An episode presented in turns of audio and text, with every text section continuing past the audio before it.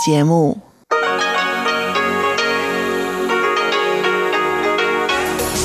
ist Radio Taiwan International.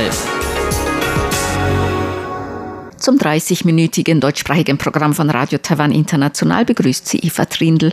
Folgendes haben wir heute am Samstag, dem 6. März 2021 im Programm. Im Blickpunkt berichten Elon Huang und Henning Meyer über die blutige Niederschlagung des 228-Aufstands vom Jahr 1947, den Weißen Terror und die Folgen bis heute. Anschließend in Reise durch Taiwan reisen wir mit Carina Rother nach Kenting, einem sehr beliebten Urlaubs- und Ausflugsziel ganz im Süden Taiwans. Nun zuerst ein Beitrag von Elon Huang und Henning Meyer über den 228-Gedenktag. Herzlich willkommen zur heutigen Ausgabe von Blickpunkt. Am Mikrofon begrüßen Sie wieder Henning Meyer und Elon Huang. Ja, Henning, letzten Sonntag war der 28. Februar. Das ist hier in Taiwan ein ganz besonderer Tag. Das ist nämlich ein Gedenktag an eine nicht so schöne Angelegenheit. Kannst du ein bisschen darauf eingehen oder was fällt dir dazu ein? Am 28. Februar 1947 gab es eine Auseinandersetzung zwischen einer Zigarettenverkäuferin und einem Anti-Schmuggelbeamten. Und diese Auseinandersetzung führte dann zu einem Massaker, muss man leider sagen, bei dem schätzungsweise zwischen 10.000 und 30.000 Menschen ums Leben gekommen sind. Genau. Und das war auch der Beginn des sogenannten Weißen Terrors der KMT-Regierung. Und auch des Kriegsrechts, also danach wurde eben das Kriegsrecht ausgerufen, das dann eben bis 1987 galt. Normalerweise würde ich sagen, sowas passiert halt nicht einfach so, nur weil sich da eine Frau auf dem Schwarzmarkt von irgendwelchen Beamten eben zurechtgewiesen wird oder auch selbst wenn sie brutal da angegangen wird, wird es wahrscheinlich nicht so eine großen Auswirkungen haben. Aber eben, das hat sich hier in Taiwan tatsächlich schon in den fast 2 Jahren vorher eben so aufgestaut, weil also nach dem Zweiten Weltkrieg hat Japan eben Taiwan an die Kuomintang-Regierung übergeben. Manche sagen zurückgegeben, übergeben. Manche sagen, es ist auch nicht wirklich rechtlich gewesen und so weiter. Da gibt es viele Diskussionen, aber auf jeden Fall hat eben die Kuomintang-Regierung der Republik China dann eben Taiwan übernommen und sind dann hierher gekommen. Die Japaner sind im Laufe der Monate nach dem Zweiten Weltkrieg dann abgezogen und obwohl eben tatsächlich nicht wenige Taiwaner damals noch gedacht haben, oh, wir sind auch Chinesen eigentlich und wir freuen uns darauf, dass wir zur Republik China gehören, wurde das sehr schnell diese Hoffnung enttäuscht oder diese Freude enttäuscht, weil sowohl der Gouverneur, der dann eingesetzt wurde, Chen Yi, als auch viele Leute, die von der Kuomintang hier rüberkamen, haben die Taiwaner als Verräter angesehen oder eben auch als Bürger zweiter Klasse und haben die halt sehr von oben herab und auch von vornherein schon so behandelt, wie eben, wie man sagen würde, Verräter und so weiter. Die musste man umerziehen von Japanern zu Chinesen und so weiter. Das ist jetzt nur ganz grob gesagt. Und da hat sich einiges angestaut durch diese Behandlung, durch die Kuomintang und durch Chen Yi vor allem. Und da hat sich sehr viel Aggression aufgestaut, die dann eben ja in dieser Zeit dann ausgebrochen ist dann oder explodiert ist sozusagen.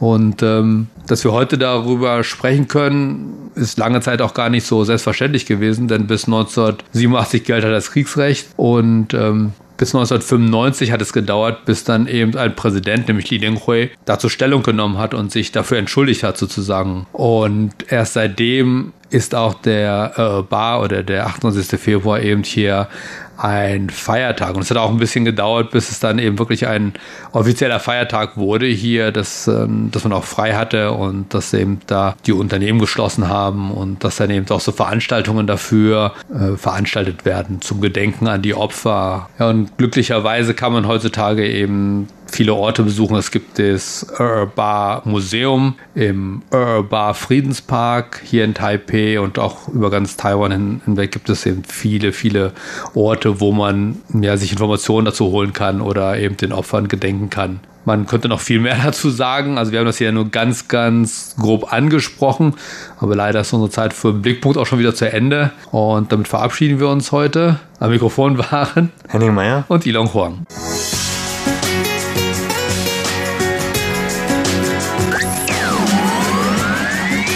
Radio Taiwan, international aus Taipei.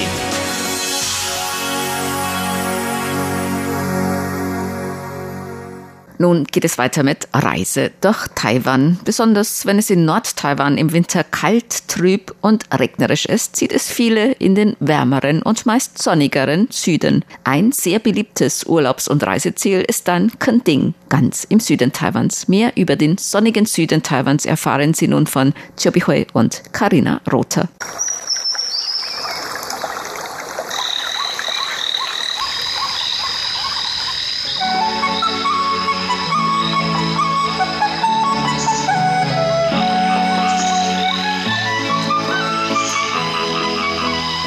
Radio Taiwan International. Reise durch Taiwan.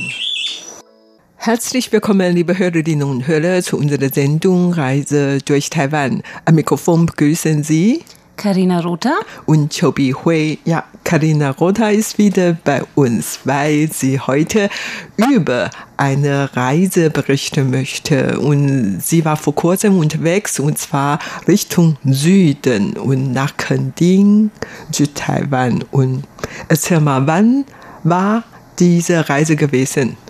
Also das war unsere Neujahrsreise sozusagen.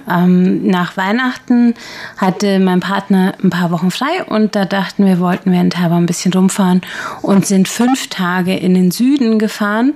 Und es war die perfekte Zeit, weil es gerade in Taipei so einen richtigen Kälteeinbruch gab. Du erinnerst dich bestimmt. Ja. Wir haben geschlottert jeden Abend ohne Heizung. Und dann sind wir da in den Süden gefahren und es war traumhaftes Wetter. Also Kenting ist ja eine andere Klimazone so ein bisschen als der Großteil Taiwans. Und es war sonnig und es waren 20 Grad und man konnte im T-Shirt rumlaufen und es war der perfekte Zeitpunkt für diese Reise. Ja, das ist wirklich sehr interessant zu erfahren, dass Taiwan zwar sehr klein ist, aber gerade zu dieser Zeit, da hat geschneit auf den hohen Bergen, aber wie du vorhin erzählt hast, das kann auch sehr schön. Das Sommerparadies im Südtaiwan am denselben Tag kann alles wirklich passieren. Apropos Schnee. Viele Taiwaner haben zu der Zeit Lust, Schnee auf den hohen Bergen zu sehen, zu bewundern.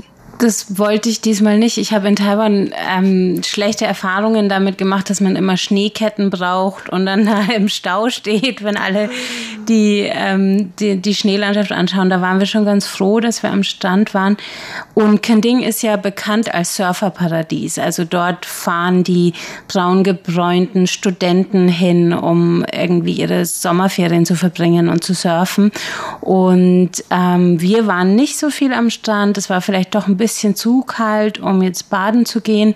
Aber so im Sommer oder im Frühling sind es schon die perfekten Temperaturen und auch die perfekten Strände für so einen Strandurlaub. Und es ist so der einzige Teil Taiwans, würde ich sagen, wo es so diese klassischen Strandresorts gibt. Also große Hotelanlagen, wo man sich den ganzen Tag in die Sonne an den Strand legen kann und wo der Sand auch so schön weiß ist und glitzert und so. Also dafür ist Kenting schon auch bekannt. Taiwan ist eine Insel und rund um Taiwan gibt es natürlich Küste, Meer, aber wirklich so schöne Strandlandschaft gibt es in Taiwan eigentlich auch nicht viel.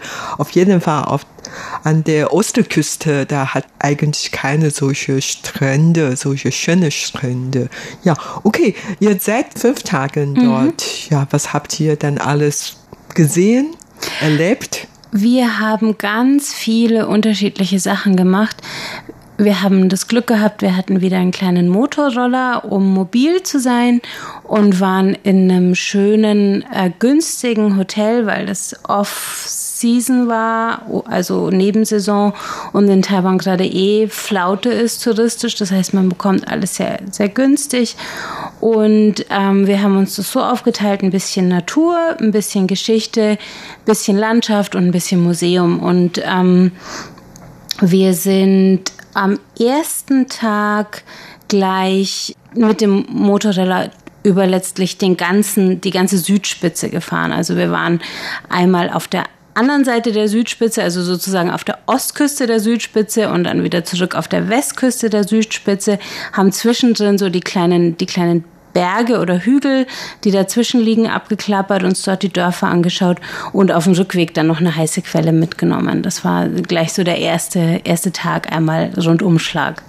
Du hast ja vorhin von den heißen Quellen gesprochen. Mhm. Das handelt sich um diese Sichongxi, oder? Genau. Das ist ganz, ganz bekannt. Der Ort heißt Sichongxi und das ist in Kenting der einzige Ort, der heiße Quellen hat. Das liegt nicht direkt an der Küste, sondern noch so ein bisschen im Inland. Ich würde sagen, das ist auch eher so ein Ureinwohnerdorf. Also so die ganze Gegend dort, das sind ganz verstreut, nur ganz wenige Dörfer, durch die man durchfährt. Die sind alle sehr klein, sehr landwirtschaftlich geprägt mit vielen, so diesen typischen Fresken und Reliefs, die Ureinwohnerdörfer in Taiwan haben. Und da ist eben dieser eine kleine heiße Quellort. Und dort gibt's mehrere natürlich Thermalbäder und wir haben uns eins der größeren ausgesucht, das im japanischen Stil gehalten war und das eine traumhafte Außenanlage hatte. Also man konnte da in wunderschönen Pools, Steinpools außen liegen und in den Nachthimmel gucken. Es war schon Abend und man hatte da die hatten Palmen gepflanzt und so, es war echt schön. Ja, natürlich ist jetzt gerade die Saison in der Winterzeit, wenn man jetzt ein heiße Quellebad nimmt, das soll ein großer Genuss sein. Ich muss sagen, an dem Tag hat es sehr gut gepasst, weil wir saßen den ganzen Tag auf dem Motorrad und auf der Westseite, wo unser Hotel war, dieser Südspitze, war es warm und sommerlich, aber auf der Ostseite ist es sehr, sehr windig. Aha. Die Ostseite von Kenting, also der Teil der Ostküste, der nach Süden verläuft, der ist bekannt dafür, dass es da am windigsten ist in ganz Taiwan. Und es war dann auch schon Abend und wir sind da durchgefahren. Wir waren dann nach dem Tag schon ein bisschen durchgefroren. Also es hat dann schon perfekt gepasst. Ja, das ist auch sehr interessant zu erfahren. Ich gehe davon aus, dass die Distanz eigentlich gar nicht so groß ist. Aber auf der Westseite und Ostseite, da hat ja große Unterschied. Ja. Also ich meine, was der Wetterlage anbelangt. Okay, dann passt natürlich gut. Und du hast ja vorhin noch gesagt, dass dieses Sichongxi, das ist eigentlich mehr oder weniger so ein Ureinwohnergebiet, oder? War mein Eindruck, ja. Mhm. Also Kenting gehört ja zu dem Kreis Pingtung und der Kreis Pingtung ist dafür bekannt, dass er neben der Ostküste zu den Gebieten in Taiwan gehört, wo noch die größte Prozentzahl der Bevölkerung indigene Bevölkerung ist. Also die Taiwaner, die vor den chinesischen Einwanderern, vor den Einwanderern aus Südchina schon hier in Taiwan waren und die natürlich eine ganz andere Kultur haben, eine ganz andere Sprache, auch ein bisschen anders aussehen. Und dort gibt es eben die Gruppe der Paiwan vor allem, also so heißt die größte Gruppe der Ureinwohner, die dort wohnt. Und wir hatten das große Glück, die Paiwan-Sprache auch zu hören. Wir waren als wir die Landschaft durchquert haben dort, bin ich einen Punkt angefahren, der hieß japanischer Erinnerungsschrein zum Sieg über die Paiwan. Da gibt's so eine Schlacht, von der erzähle ich dann gleich auch noch. Aber dort sind wir hingefahren, das lag so etwas auf dem Berg und das war ganz klar in so einer Paiwan-Siedlung, Ureinwohnersiedlung so eingebettet und da waren zwei Arbeiter, die da ein Schild angebracht haben und sich unterhalten haben in einer Sprache, die weder Chinesisch noch Taiwanisch war und die wir nicht kannten. Und dann habe ich eben nachgefragt und das war Paiwan. Und das war super interessant, weil man das in Taiwan so im Alltag einfach wirklich nicht mehr hört. Ja, tatsächlich, es lebt jetzt noch knapp 500.000 Ureinwohner hier in mindestens 16 Stämmen. Und eigentlich die meisten können ihre Muttersprache schon nicht mehr. Und das ist natürlich auch eine so schöne Überraschung, dass du dann in Praxis, im Alltag, doch diese Ureinwohner sprechen hörte. Das ist nicht mehr so einfach. Schon ganz selten. Und du hast ja vorhin von dieser historischen Schlacht zwischen den Ureinwohnern Taiwan und den Japanern gesprochen. Mhm. Und es handelt sich um diesen Mudan-Aufstand, oder? Genau. Ich habe auch etwas dann in der Geschichte gelesen. Mhm. Mhm. Genau, das nennt sich Mudan-Vorfall. Und das war Ende des 19. Jahrhunderts und es fing damit an, ich glaube 1870 oder so, um den Dreh rum, dass japanische Fischer, die vor Taiwan unterwegs waren, die sind verunglückt an der Ostküste und sind die Überlebenden dieses Taifununglücks, die sind da in Kenting eben an Land gegangen und in dem Ort Mudan, so hieß der, und sind dort auf die Paiwan, die Ureinwohnergruppe dort getroffen und es gab Kommunikationsprobleme, die wollten um Hilfe rufen, aber letztlich wurden sie getötet von den Ureinwohnern und die Japaner, die japanische Regierung hat diesen Vorfall zum Anlass genommen, 2 Jahre später erst, aber um einen Explorations-, also Untersuchungsmission und eben eine Rachemission nach Taiwan zu schicken. Das hatte auch verschiedene innenpolitische Gründe. Also was ich dort gelesen habe, es ging nicht nur darum, jetzt irgendwie den Ureinwohnern in Taiwan da eine Lektion zu erteilen oder sie haben sich jetzt nicht besonders für das Leben dieser Fischerleute interessiert, sondern es gab damals in Japan irgendwie viel Kritik an der Regierung und sie haben quasi diesen Moment genutzt, um irgendwie das öffentliche Interesse auf ein anderes Thema zu lenken und haben dann eine kleine Armeeeinheit nach Taiwan geschickt in den Süden, nach Kenting eben und die haben dort in mehreren Schlachten und Feldzügen Rache genommen an den Ureinwohnern und wirklich sehr blutige Kämpfe auch ausgefochten, weil die natürlich das Terrain nicht kannten, weil die Paiwan sich auch sehr gut verteidigen konnten und im Endeffekt haben sie aber sehr viele der Dörfer denen wirklich zugesetzt und dieses Dorf Mudan, wo diese Fischer getötet wurden, das haben sie letztlich dem Erdboden gleich gemacht, also wirklich ausradiert. Und man kann so ein bisschen sagen, diese Aktion, ich glaube, sie fand 1876 statt, das weiß ich jetzt aber nicht, die ist so als einer der beginnenden Punkte der japanischen Expansion in der Region auch zu sehen. Also so als einer der ersten Momente, wo Japan, das ja später auch Kolonialmacht in der Region wurde, dann angefangen hat, sich da in anderen Ländern irgendwie einzumischen und zu engagieren. Ja, genau. Also inzwischen beschäftigen sich sehr viele taiwanische und japanische Historiker mit dieser Episode, mit diesen Schlachten und dann hat man dort auch einiges ausgegraben und soweit ich weiß, das ist auch so ein Denkmal da aufgestellt, um an diesen Schlag zu erinnern und so und inzwischen gibt es auch einige Aufzeichnungen oder Berichte darüber veröffentlicht worden und ich denke, ja, wie gesagt, man beschäftigt sich auch mit dieser Geschichte und solche Geschichte hört man eigentlich überall in Taiwan, aber noch mehr historische Ereignisse werden jetzt dann weiter geforscht. Aber ihr seid ja doch in Südtaiwan, um Urlaub zu machen, nicht nur an dieses Stück Geschichte zu erinnern, sondern hat bestimmt noch was anderes erlebt. Ja. Ein Highlight war der Besuch im Kenting Nationalpark oder Nationaler Waldpark. Das ist so ein kleines Stück, da kann man in 2-3 Stunden durchlaufen. Das ist wunderschön angelegt.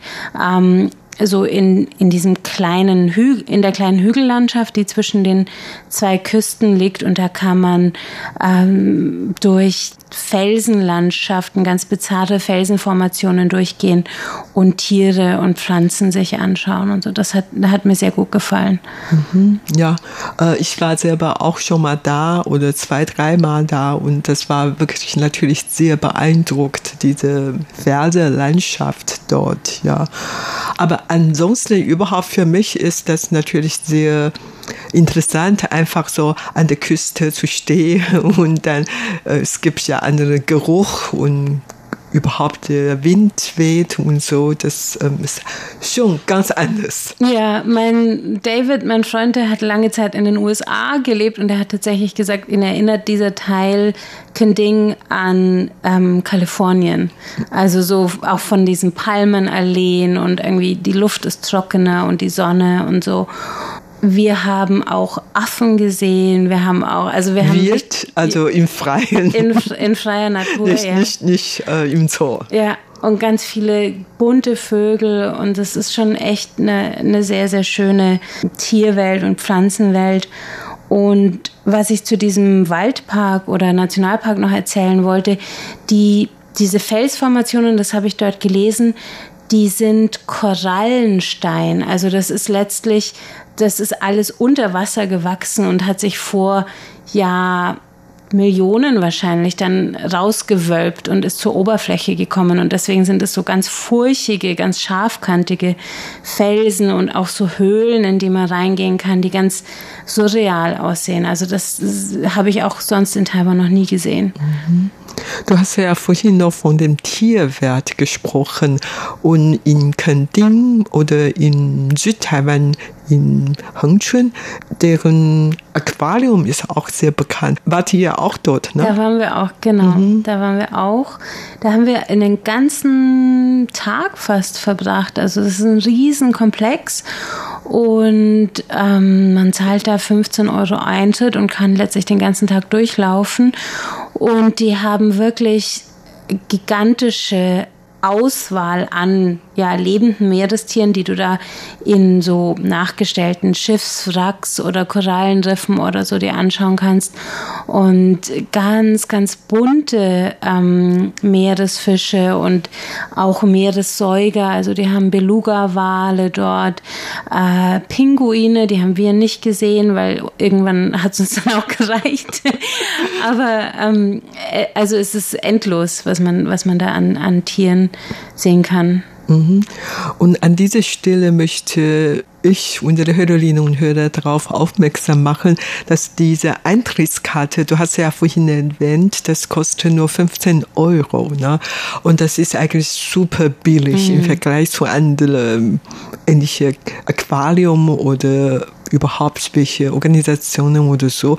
Ich habe diese Aquarium noch nie besucht, aber ich habe in den USA oder in vielen anderen Ländern ähnliche Aquarium mal besucht und deren Eintritt waren überall so teuer. Mhm. Ja, also für Taiwan ist eigentlich ganz billig und nicht nur für diese Aquarium, sondern überhaupt für viele Nationalpark oder was auch immer sind alle Eintritt sehr billig. Ich denke, das muss alles subventioniert werden, weil sonst wäre das nicht machbar. Also dieser Aquariumskomplex ist so riesengroß und da gibt es eine Riesenanlage mit Parkplätzen und da drin natürlich das ganze Wasser und alles, das muss ja alles betrieben werden.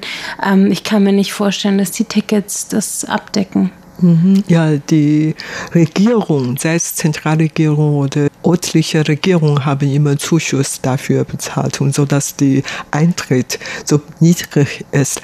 Aber ich kann mir noch gut vorstellen, wenn ihr dann in Pindong seid, dann habt ihr bestimmt auch Wanderungen gemacht, weil dort die Landschaft so schön ist und man kann ja in den Freien schon einfach so viel Spaziergang machen, oder?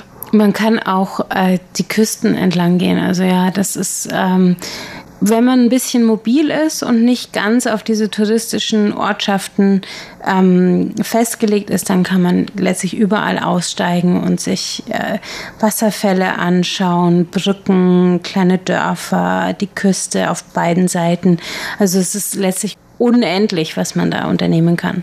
Aber ihr wart dieses Mal mit der Motorrolle unterwegs, genau. Und das ist natürlich noch viel mobiler, als wenn man nur zu Fuß unterwegs war. Ja. Und wo wart ihr dann ansonsten? Wir waren auch in der Innenstadt von Hengchun so ein bisschen. Also wir waren im Hotel etwas außerhalb von Hengchun und Hengchun hat so eine Altstadt, eine relativ kleine, aber dann trotzdem irgendwie ein Nordtor und ein Osttor und ein Südtor und ein Westtor und man kann dazwischen durchlaufen und sich schon so schöne kleine alte Holzhäuser anschauen Und die haben auch einen riesigen Nachtmarkt, aber nur einmal die Woche. Also Kenting ist ja bekannt für eine Straße, wo man jeden Abend Nachtmarkt hat, aber Hengchun, die Ortschaft etwas nördlicher, die hat nur einmal die Woche sonntags abends einen Nachtmarkt, aber der ist so groß, das habe ich in Taiwan noch nie gesehen. Und da haben wir auch mindestens 1-2 Stunden verbracht und haben den Familien zugeschaut und die lokalen Snacks irgendwie begutachtet. Okay, dann an der Südspitze von Taiwan. Dann habt ihr bestimmt wie die anderen Leute so einen touristischen Ort besucht, und zwar der Leuchtturm. Das ist wirklich ganz, ganz südlich an der Spitze liegt. Genau. Es gibt einen Ort, das ist der südlichste Ort in ganz Taiwan. Da gibt es einmal so einen kleinen Spazierweg, der an die Südspitze führt, und daneben gibt es so einen Leuchtturm. Ich muss zugeben, den Leuchtturm haben wir uns diesmal gespart. Ich kannte den schon. Ich hatte den schon mal besucht. Wir sind nur den Spazierweg gegangen zu dem südlichsten Punkt, und da ist dann irgendwie so eine Steinskulptur, die eine Sonnenuhr ist oder so. Und da kann man sich anschauen, wie die Sonne gerade einfällt und wo Norden und Süden ist und so. Und da kann man sitzen und sich die Wellen anschauen und dann durch so einen sehr schönen Spazierweg zwischen Bäumen und also man kann da schön hinlaufen, und man kann, wenn man dort ist, auch sich den Leuchtturm anschauen, der ganz im Süden ist. Ja, und wenn unter Ihnen ein Leuchtturm-Fan ist aber natürlich auch wirklich ein Schauplatz, wo man dann hier besuchen und dann viele Leuchtturm besichtigen können. Es gibt sehr viele Leuchtturm hier in Taiwan, sei es groß oder klein und so. Gut, dann allerletzte Frage. Gibt es irgendein Highlight bei dieser Reise? Es gibt ganz viele Highlights auf jeden Fall. Diese Sachen, die ich vorhin erzählt habe über den Mudan-Vorfall, die habe ich gelesen. Also es gibt dort viele verschiedene Denkmäler für diese Schlachten an den Orten, wo sie stattgefunden haben. Aber ich habe das gelesen bei dem Schrein, dem japanischen Schrein, der an die siegreiche geschlagene Schlacht erinnert. Und das ist so ein bisschen im Inland auf einem Berg. Und dort fährt man lange hoch in den Berg hinein und geht dann auf den höchsten Punkt, und da steht so ein japanisches Tor. Also es ist so ein weißes Tor, wie man das aus Japan kennt, wie man das von diesen Tempeln kennt, und dann so ein ganz japanischer kleiner Schrein. Und sowas habe ich in Taiwan noch nie gesehen, und mir hat es da so gut gefallen. Erstens, weil das sehr ästhetisch war, und auf der anderen Seite, weil man von dort aus über die gesamte Südspitze schauen konnte. Also man hat auf die Ostküste geguckt, man hat auf die Westküste geguckt, und es war landschaftlich traumhaft schön. Okay, vielen Dank, Carina, für diese sehr anschauliche und sehr interessante Reiseberichte. Und das war's für heute in unserer Sendung Reise durch Taiwan. Vielen Dank für das Zuhören. Am Mikrofon waren Carina Rother und Chiu Bihui.